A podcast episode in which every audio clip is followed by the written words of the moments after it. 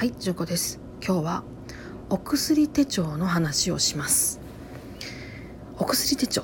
皆さん病院に行かれるとお薬を処方されるとでそれって一冊の手帳にまとめていくと思うんですがこれめちゃめちゃ使えるツールなのであのガンガン使っていただきたいなというふうに思っております、えー、その話はねだいぶ前にもしてるんですけどまたちょっとねあの素敵な記事を2つほど見つけたのでその話をします。えー、一つが、えー、滋賀県東近江市の永源寺診療所さんです。えー、すごいんです。この自分の検査データとかでこの先生ね、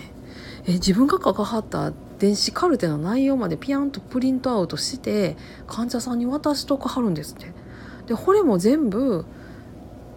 このお薬手帳に一本化していかはるんですって。しかもそこにですよえー、もしもの時自分はどうしてほしいか、まあ、いわゆる ACP ですよね。そんなような話も書いといてなみたいな。そんなような話も書いとくでみたいな感じの運用してはるんですって。だから永源寺診療所さんの患者さんのお薬手帳を見るといろんなことが一発でザバッとわかるらしいです。一回見てみたいと思いながら機会はもちろんないんですけれども見てみたいですね。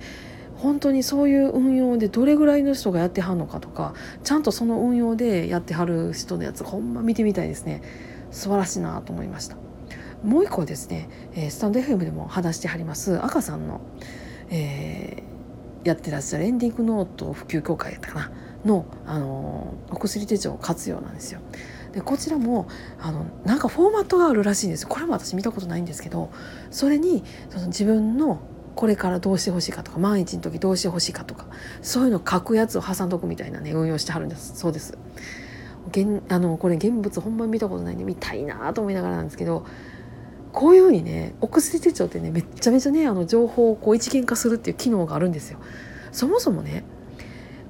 お薬を処方してもらった時にその正確な名前正確な容量正確な使用法っていうのが書かれてあるんですよ。自分で書き写してたりとか自分で覚えたりとかしてるもんじゃないんです。だからすごくね正確な情報になりうるんです。めっちゃ熱く語ってますけどほんまそうなんです。あー私毎日血圧の薬飲んでんねんけどほらあの白いやつ。白い薬山盛りあります！みたいなことっていうのはこれ外来あるあるなんですよ。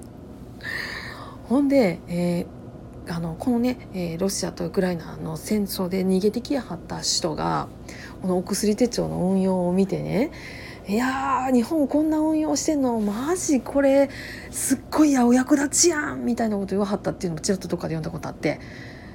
いやそうなんですよ。だからほんまにすごいんです。やもう一回言いますよ。薬剤名薬剤の容量使用法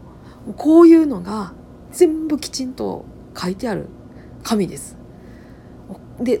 ちなみにその処方薬局がどこやとか誰先生が処方しはったかっていうとこでものによってはその薬剤師の名前のハンコまでついてありますから